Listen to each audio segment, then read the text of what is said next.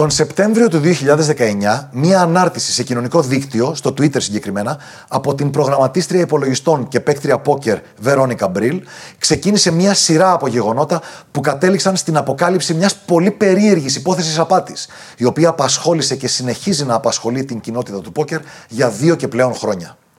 Η ιστορία αφορά παιχνίδια πόκερ σε καζίνο του Σακραμέντο, τα οποία προβάλλονταν σε ζωντανή μετάδοση στο διαδίκτυο μέσω live streaming.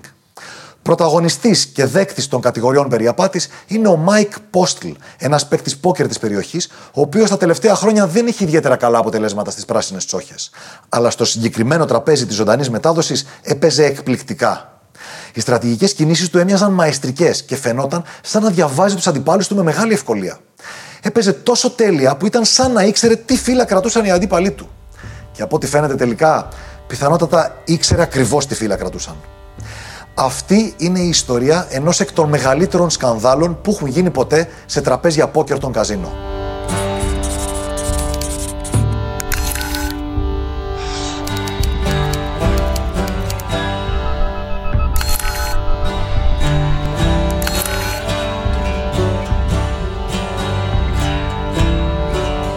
Ο Μάικ Πόσλ είναι γεννημένος το 1979 και από μικρός του άρεσε να παίζει τυχερά παιχνίδια. Ακόμα και μονόπολη να έπαιζε με κάποιο από τα πέντε αδέρφια του, πάντα θα υπήρχε και κάποιο στοίχημα πάνω στην έκβαση του παιχνιδιού. Ο μικρός Πόσλ είχε φτάσει να φτιάξει το δικό του τυχερό παιχνίδι, που το είχε στήσει έξω για να παίζουν τα άλλα παιδιά. Ήταν ένας τροχός που γυρνούσε και σε ένα πεδίο του είχε γραμμένη τη φράση Jackpot 5 δολαρίων. Τα παιδιά πλήρωναν 50 cents για να γυρίσουν τον τροχό, αλλά όπως περιέγραψε ο αδερφός του το 2019 σε συνέντευξη, ο Πόσλ έβαζε κάποιο βάρος στο πίσω μέρος του τροχού, ώστε αυτός να σταματάει πάντα πολύ κοντά στο jackpot, χωρίς ποτέ να το πετυχαίνει. Στα 18 του χρόνια ο Πόσλ έπιασε δουλειά σε καζίνο, όπου σε λίγο καιρό εργαζόταν ως dealer σε τραπέζια πόκερ.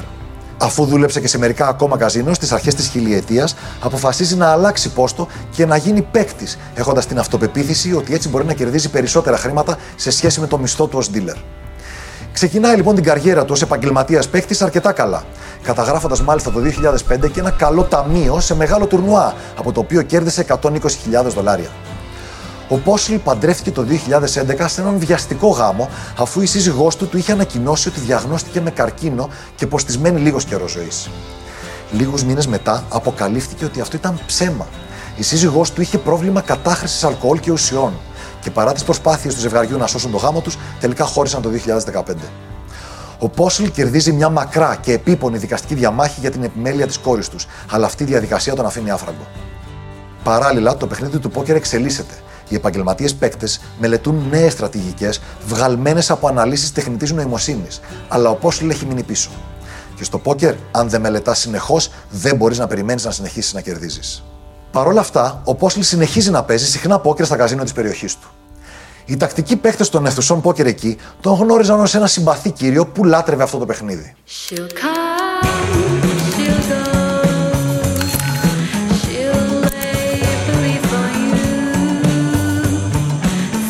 Οικογένεια της Βερόνικα Μπριλ έφυγε από την Πολωνία όταν αυτή ήταν 6 ετών και στις αρχές της δεκαετίας του 1980 εγκαταστάθηκαν στο Edmonton στον Καναδά.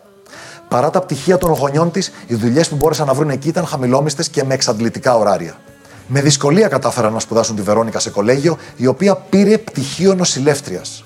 Αγάπησε το πόκερ από την τηλεόραση και αποφάσισε να δοκιμάσει την τύχη της σε αυτό το παιχνίδι, μελετώντας στρατηγικές και σιγά σιγά είχε αρχίσει να κερδίζει χρήματα από αυτό το παιχνίδι αποφάσισε να ταξιδέψει στο Las Vegas με τα κέρδη της για να αντιμετωπίσει πιο δύσκολο ανταγωνισμό σε ακριβότερα τραπέζια. Αλλά εκεί τα έχασε όλα.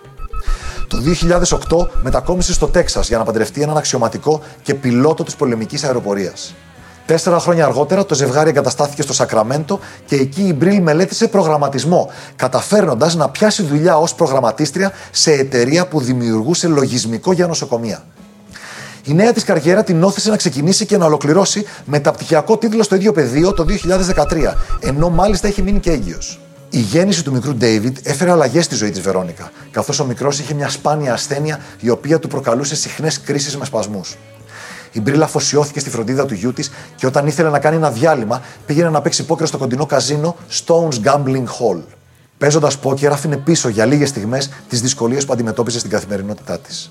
Λίγο αφού το David έγινε τριών ετών, διαγνώστηκε με μια επιθετική μορφή καρκίνου και δυστυχώς κατέληξε τον Δεκέμβριο του 2016. Ο γάμος της Βερόνικα δεν άντεξε το άσχημο χτύπημα της μοίρας και διαλύθηκε λίγο αργότερα. Η Βερόνικα περνούσε δύσκολες στιγμές και βρίσκει καταφύγιο στα τραπέζια πόκερ του Stones Gambling Hall. Η Μπρίλ είχε παίξει αρκετές φορές με τον Μάικ Πόσλ στο ίδιο τραπέζι και τον είχε στο μυαλό της ως ένα συμπαθή κύριο που όμως δεν φαίνονταν να είναι ιδιαίτερα δυνατός στο πόκερ. Ο Πόσλ είχε πάντα καλή διάθεση, είχε ωραίες ιστορίες να διηγηθεί και όποτε είχε τυχερή βραδιά, κερνούσε ποτά όλο το τραπέζι.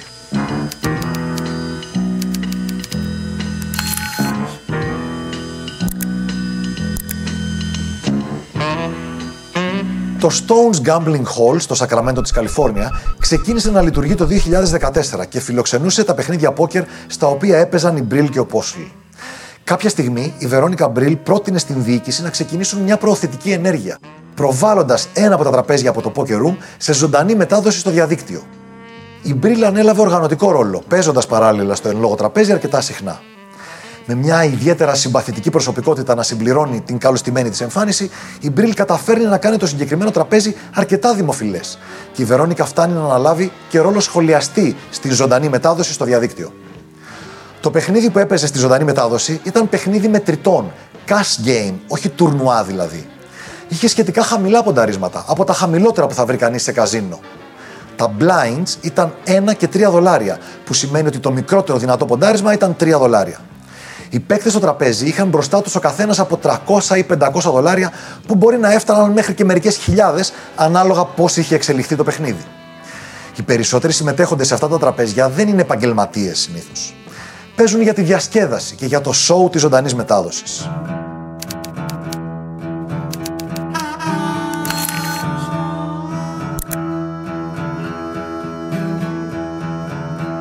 Εδώ πρέπει να πούμε μερικά πράγματα για τα παιχνίδια πόκερ που προβάλλονται σε ζωντανή μετάδοση στο διαδίκτυο, τα οποία έχουν το δικό τους κοινό και είναι μια κατηγορία περιεχομένου που έχει γίνει αρκετά δημοφιλή στα τελευταία χρόνια. Για να διασφαλίζεται η ακαιρεότητα του παιχνιδιού σε αυτές τις ζωντανές μεταδόσεις, η εικόνα φτάνει στις οθόνες του κοινού με καθυστέρηση, συνήθως μισής ώρας. Αυτό συμβαίνει γιατί οι θέατε μπορούν να βλέπουν τα κρυφά φύλλα των παικτών μέσα από γραφικά που εμφανίζονται στην οθόνη. Τα τελευταία χρόνια η αναγνώριση των κρυφών φύλων των παικτών σε αυτά τα live streams γίνεται με την χρήση της τεχνολογίας RFID, περίπου το ίδιο σύστημα δηλαδή που χρησιμοποιούν τα καταστήματα με τα barcodes. Στα παιχνίδια poker που προβάλλονται σε live streams, αυτό το barcode κάθε κάρτας της τράπουλας δεν είναι ορατό από ανθρώπινο μάτι. Ο ανιχνευτής του συστήματος RFID βρίσκεται πάνω από το τραπέζι ψηλά και αναγνωρίζει τα φύλλα αυτόματα. Αυτή η πληροφορία στη συνέχεια μεταφράζεται σε γραφικά που αποτυπώνονται στην οθόνη πριν η εικόνα αρχίζει να μεταδίδεται προς τους θεατές με τα 30 λεπτά καθυστέρησης που αναφέραμε νωρίτερα. Έτσι, ακόμα και αν κάποιος από τους παίχτες που συμμετέχουν στο εν λόγω τραπέζι παρακολουθεί ταυτόχρονα και την διαδικτυακή μετάδοση του παιχνιδιού μέσω από το κινητό του ή ένα τάμπλετ για παράδειγμα, θα βλέπει όσα έγιναν πριν 30 λεπτά και δεν θα μπορεί έτσι να δει τι φύλλα κρατάνε οι αντίπαλοι τους στην παρτίδα που παίζεται εκείνη τη στιγμή. Αυτού του τύπου οι μεταδόσεις πραγματοποιούνται αρκετά χρόνια χωρίς προβλήματα και η τεχνολογία RFID που χρησιμοποιείται σήμερα είναι δοκιμασμένη και χρησιμοποιείται ακόμα και στα μεγαλύτερα τουρνουά στον κόσμο όπως το World Series of Poker.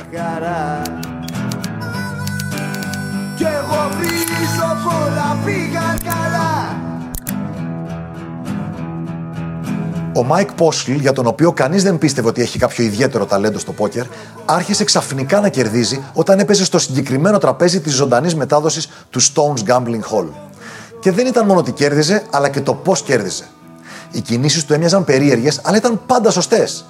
Πολλές φορές οι επιλογές του πήγαιναν κόντρα στην κερδοφόρα στρατηγική με βάση τους αριθμούς, αλλά τα αποτελέσματα πάντα τον δικαίωναν. Οι σχολιαστές της μετάδοσης είχαν αρχίσει να μιλάνε για απίστευτο παίχτη. Να λένε ότι παίζει σαν να αισθάνεται αυτόματα την δύναμη των φίλων των αντιπάλων του και να τον εκθιάζουν σε κάθε ευκαιρία. Yeah. Welcome to Stones, baby.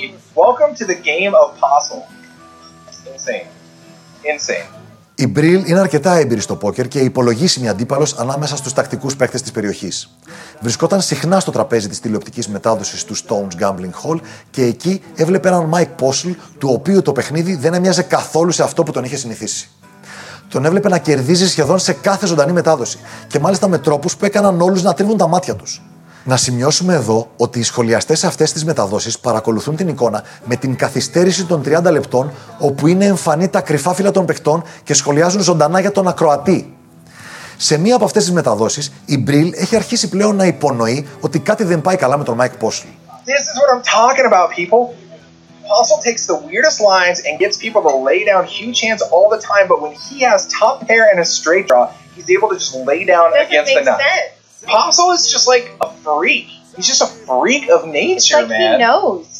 He's just a freak. Just doesn't make sense. Τα κοσμητικά επίθετα για το απίστευτο παιχνίδι του Πόσλι είχαν υποθεί όλα και είχαμε φτάσει στο σημείο να τον λένε Μεσσία και Θεό του πόκερ. Αλλά γίνεται ποτέ ένας Θεός του πόκερ να παίζει μόνο στα φθηνότερα τραπέζια που θα βρει κάποιος σε καζίνο; Η Βερόνικα Μπρίλ το σκεφτόταν συνέχεια, αλλά ήξερε ότι αν κάποιος παίκτης βγει δημόσια και πει με κλέβουν, το πιο πιθανό είναι να περάσει ως γραφικός, ως χασούρης που ζηλεύει κάποιον επιτυχημένο παίκτη. Αυτό μάλιστα έχει ακόμα μεγαλύτερη σημασία στην περίπτωση της Μπριλ, αφού τα χαζά στερεότυπα για το γυναικείο φύλλο σε αυτό το παιχνίδι δυστυχώς κρατούν ακόμα. Λίγους μήνες νωρίτερα, η Μπριλ είχε μιλήσει για τις υποψίες της στον υπεύθυνο της τηλεοπτικής μετάδοσης παιχνιδιών του εν λόγω καζίνο, τον Justin Κουραίτη. Αυτός όμως την αντιμετώπισε στερεοτυπικά με επικριτικό και ηρωνικό τόνο. Ουσιαστικά της είπε ότι ο Πόσλ είναι παιχταράς και ότι αυτή θα πρέπει να κοιτάξει απλά να γίνει καλύτερη. Ό,τι πιο προσβλητικό θα μπορούσε να ακούσει δηλαδή η Μπριλ. Στο μεταξύ, τα παιχνίδια στο εν λόγω τραπέζι της ζωντανής μετάδοσης συνεχίζονται για σχεδόν 18 μήνες, κατά τη διάρκεια των οποίων ο Πόσλ κερδίζει ασταμάτητα. Tell me who's that riding? John the Revelator, tell me who's that riding? John the Revelator. tell- Στις 28 Σεπτεμβρίου του 2019, ο προσωπικός λογαριασμός της Βερόνικα Μπρίλ στο Twitter γεμίζει με μια σειρά αναρτήσεων οι οποίες αναφέρουν μεταξύ άλλων και τα εξής. Είμαι 100% σίγουρη ότι κλέβει; Όχι. Πιστεύω ότι η πιθανότητα να κλέβει είναι πάνω από 0%? Ναι. Έχω ακούσει αμέτρητους επαγγελματίες παίκτες να εκφράζουν παρόμοιες σκέψεις για τον συγκεκριμένο παίκτη; Ναι. Σε αυτό το χρονικό σημείο, το κανάλι του Stones Gambling Hall στο YouTube είναι ακόμα ενεργό και περιλαμβάνει όλα τα βίντεο των προηγούμενων μεταδόσεων από το συγκεκριμένο παιχνίδι. Η Μπρίλ αναφέρεται μάλιστα σε αυτό το διαθέσιμο περιεχόμενο σε ένα από τα tweets εκείνης της ημέρας, προτρέποντας τον οποιονδήποτε να τα παρακολουθήσει για να βγάλει τα δικά του συμπεράσματα. Λίγοι είχαν δει τα live streams του Stones Gambling Hall τη στιγμή που έπαιζαν σε ζωντανή μετάδοση. Αλλά εφόσον ήταν ακόμα αναρτημένα δημόσια, αμέσως μετά την καταγγελία της Μπρίλ στο Twitter, κάποιοι παίκτες ξεκίνησαν να τα παρακολουθούν για να σχηματίσουν τη δική τους άποψη. Twelve apostles, and three he led away. He said, Watch with me. Μία από τις δημοφιλέστερες σελίδες στο διαδίκτυο για τους παίκτες πόκερ είναι το Διεθνές Φόρουμ 2 plus 2, 2 συν 2 δηλαδή. Εκεί οι παίκτες συζητάνε κάθε λογής θέμα που αφορά το παιχνίδι του πόκερ. Από στρατηγική για παρτίδες και αναλύσεις καταστάσεων, μέχρι σχολιασμό γεγονότων, κουτσομπολιά και πολλά άλλα. Εκεί λοιπόν ξεκίνησε ένα νήμα με την συμμετοχή αξιόλογων ονομάτων του χώρου, οι οποίοι άρχισαν να καταγράφουν όλα όσα είχαν γίνει στα πολύ ώρα βίντεο της μετάδοσης από το συγκεκριμένο παιχνίδι. Μέσα σε λίγες εβδομάδες, το συγκεκριμένο thread του Forum 2 Plus 2 είχε ξεπεράσει τις 350 σελίδες και σήμερα έχει πάνω από 500. Κάποιοι έκατσαν και παρακολούθησαν όλες τις παρτίδες μία προς μία, καταγράφοντας τα αποτελέσματα των παιχτών και τα στατιστικά του παιχνιδιού γενικότερα. Άλλοι δεν χρειάστηκαν να κάνουν έρευνα σε τέτοιο βάθος, αφού όποιος γνωρίζει στρατηγική του πόκερ σε κάποιο βαθμό και δει μερικές από τις παρτίδες του Πόσλ, καταλαβαίνει αμέσως ότι κάτι δεν πηγαίνει καλά. Αμέσως άρχισαν τα σχόλια στο Twitter από αρκετούς διάσημους παίκτες, οι οποίοι μόλις έβλεπαν μερικές από τις παρτίδες του Πόσλ συμφωνούσαν με τη Βερόνικα Μπρίλ.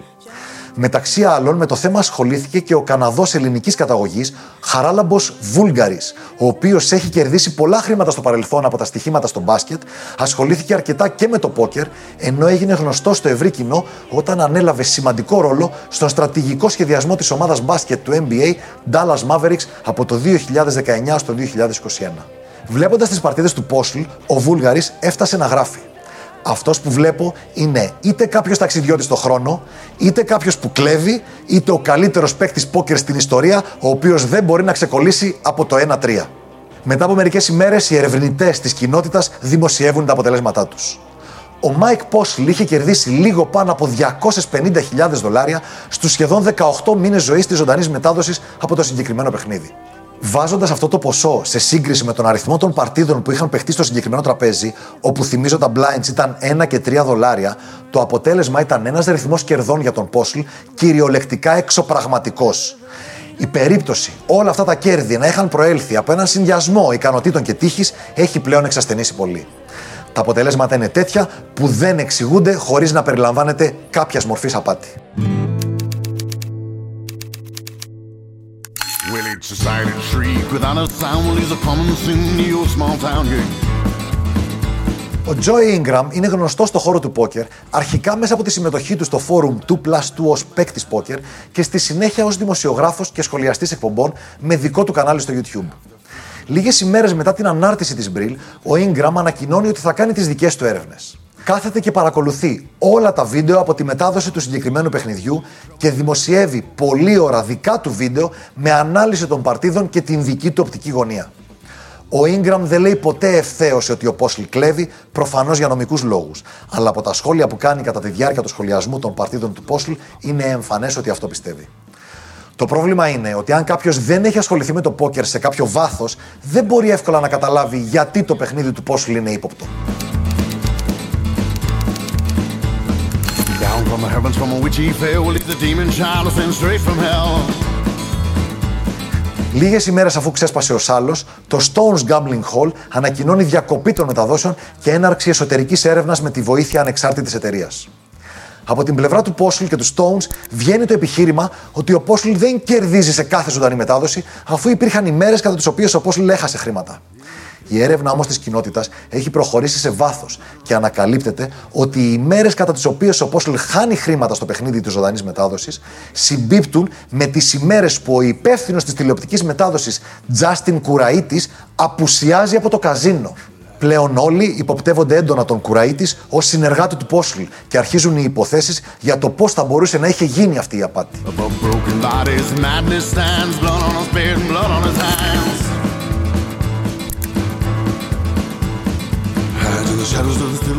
Από τα πρώτα πράγματα που παρατηρεί όποιος βλέπει τα βίντεο των μεταδόσεων του εν λόγω παιχνιδιού είναι ότι ο Mike Πόσλ κοιτάζει πάρα πολύ συχνά κάπου ανάμεσα στα πόδια του.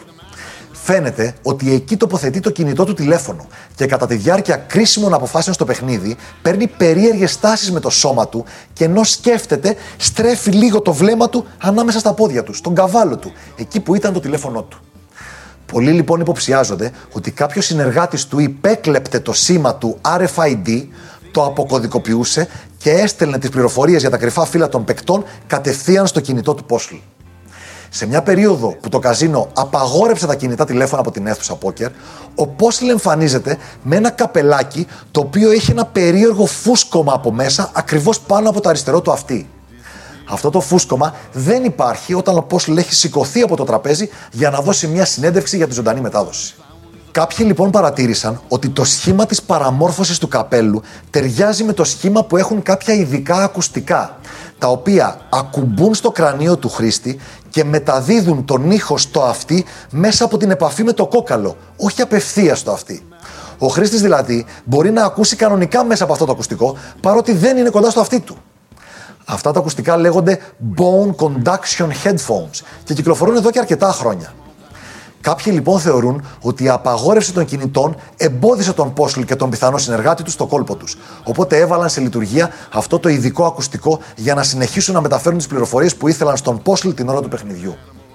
Είτε έτσι είτε αλλιώς, αν ο Πόσλ είχε ενημέρωση για τα κρυφά φύλλα των αντιπάλων του, όπως υποψιάζονται οι περισσότεροι, θα πρέπει σχεδόν σίγουρα να έχει κάποιον συνεργάτη από μέσα. Το Stones Gambling Hall ανακοινώνει ότι τα αποτελέσματα της έρευνας από την ανεξάρτητη εταιρεία δεν έβγαλαν κανένα ύποπτο αποτέλεσμα, αλλά κανείς δεν τους πιστεύει πλέον. Με το θέμα φτάνουν να ασχολούνται δημοφιλή μέσα ενημέρωσης, όπως το τηλεοπτικό δίκτυο ESPN μέσα από την διάσημη αθλητική εκπομπή Sports Center.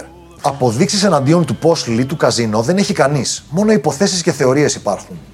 Παρ' όλα αυτά, η Βερόνικα Μπριλ μαζί με κάποιους ακόμα παίκτες μηνύουν το Stones Gambling Hall, τον Justin Κουραίτη και τον Mike Postle, ζητώντας αποζημίωση για όλους τους παίκτες που συμμετείχαν στη μήνυση συνολικού ύψους 30 εκατομμυρίων δολαρίων.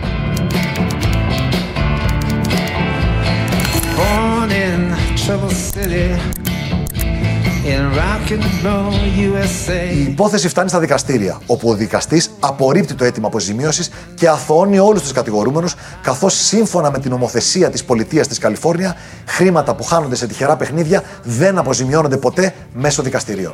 Αμέσως μετά την έκδοση της απόφασης, ο Τζάστιν Κουραίτη, ο υπεύθυνος της τηλεοπτικής μετάδοσης και ύποπτος για ενοχή σύμφωνα με την κοινότητα του πόκερ, ξεσπαθώνει. Χρησιμοποιεί την απόφαση του δικαστηρίου για να επιτεθεί σε όσους τον κατηγορούν. Με μία σειρά δημόσιων αναρτήσεων κατηγορεί την Μπριλ ότι το έκανε όλο αυτό για να μεγαλώσει τους αριθμούς των ακολούθων της στα κοινωνικά δίκτυα. Επιμένει ότι ο Πόσλ είναι ταλαντούχος παίκτης και πως δεν υπήρχε καμία παρανομία στο καζίνο που εργαζόταν. Με τις περίεργες παρτίδες να είναι πλέον διάσημες και με τον καταγεγραμμένο ρυθμό κερδών του Πόσλ στο συγκεκριμένο τραπέζι να δείχνει νούμερα εντελώς εξωπραγματικά για αυτό το σύμπαν, όλοι ήταν πεπισμένοι ότι έχει υπάρξει απάτη. Όπως είναι λογικό, θεωρούσαν ότι αν κάποιος βλέπει αυτά τα στοιχεία και επιμένει στην αθωότητα του Πόσλ, είτε είναι τρομακτικά αδαής, είτε είναι ύποπτος. Το καζίνο στο μεταξύ έχει δεχτεί σημαντικό πλήγμα στη φήμη του. Χαρακτηριστική είναι μια ανάρτηση του γνωστού επαγγελματία παίκτη πόκερ Scott Seaver, η οποία έγινε λίγο αφού η υπόθεση έγινε γνωστή στο ευρύ κοινό. Συγκεκριμένα έγραψε: Το ερώτημα δεν είναι αν κλέβει, αλλά πώς είναι δυνατόν να παίξει κάποιος ξανά σε ένα καζίνο που υποστηρίζει ότι δεν έκλεψε κανείς. Όποιος παίζει εκεί είναι άξιος της μοίρας του, είπε ο Σκοτ Σίβερ. Η δικαστική διαμάχη μεταξύ του καζίνο και των παικτών καταλήγει σε συμβιβασμό των περισσότερων παικτών για αποζημίωση άγνωστου ποσού, αλλά η Μπρίλ αρνήθηκε να υπογράψει. Θα έπρεπε να δηλώσει ότι το καζίνο δεν έχει καμία ευθύνη για οτιδήποτε και αυτό πήγαινε κόντρα σε αυτό που πίστευε. Μένει έξω από τον διακανονισμό και δεν παίρνει φράγκο ως αποζημίωση. Ο Μάικ Πόσλ παίρνει την αθωωτική απόφαση και μηνύει τους πάντες και τα πάντα για συκοφαντική δυσφήμιση. Στη μήνυσή του, εκτός της Μπριλ και άλλων παικτών, περιλαμβάνεται μέχρι και το δίκτυο ESPN λόγω της αναφοράς που έγινε στην υπόθεση στην αθλητική εκπομπή Sports Center. Η Μπριλ ανακοινώνει ότι δεν έχει τα χρήματα για τα νομικά έξοδα της υπεράσπιση της και ανοίγει λογαριασμό για να ζητήσει την οικονομική στήριξη της κοινότητας με στόχο την συγκέντρωση 25.000 δολαρίων για τα δικηγορικά έξοδα. Ο βαθύπλουτο επιχειρηματίας και γνωστός παίχτης πόκερ των ακριβότερων τραπεζιών στον κόσμο, Bill Perkins, απαντά δημόσια λίγες ώρες αργότερα. Ο στόχος σου καλύφθηκε. Καλύπτω εγώ όλα τα έξοδα. Με λίγα λόγια, καθαρίζω εγώ, μην φοβάσαι τίποτα. Τελικά όμως το δικηγορικό γραφείο που είχε αναλάβει τη μήνυση του Πόσλ ανακοινώνει λίγους μήνες αργότερα ότι εγκαταλείπει την υπόθεση η οποία πλέον μπαίνει στο αρχείο. Η αιτία δεν γίνεται γνωστή, αν και το πιθανότερο είναι πως ο Μάικ Πόσλ δεν είχε τα χρήματα για να πληρώσει τους δικηγόρους του.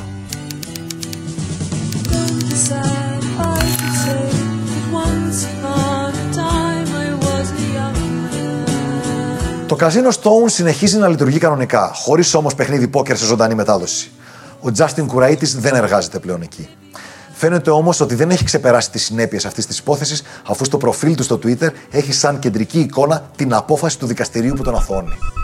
Τον Σεπτέμβριο του 2021, ο Mike Πόσλ δηλώνει χρεοκοπία και αδυναμία εκπλήρωσης υποχρεώσεων. Από τότε δεν υπάρχει κάποια πληροφορία για το πού βρίσκεται και τι κάνει. Η Βερόνικα Μπρίλ έχει αφήσει πίσω της όσα έγιναν στο Stones Gambling Hall και με τη φήμη που της έφερε αυτή η υπόθεση έχει πλέον αρκετές προτάσεις που αφορούν παρουσίαση και σχολιασμό μεγάλων διοργανώσεων πόκερ.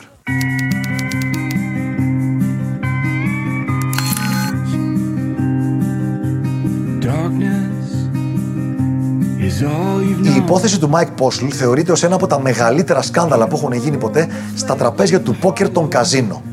Θα πρέπει να πούμε ότι κανείς δεν μπόρεσε ποτέ να φέρει απτές αποδείξεις για την απάτη. Αλλά βλέποντας όλες τις παρτίδες του Postle, τις αναλύσεις του Joey Ingram και διαβάζοντας μεγάλο μέρος από το νήμα του τούπλας του, προσωπικά θα έλεγα ότι δεν υπάρχει ούτε μία περίπτωση να έπαιζε με αυτόν τον τρόπο αν δεν γνώριζε ακριβώς τα φύλλα των αντιπάλων του. Απάτη υπήρξε. Αλλά το πώς ακριβώς έγινε, μάλλον δεν θα το μάθουμε ποτέ. I've got nothing left to give you. Can't you see?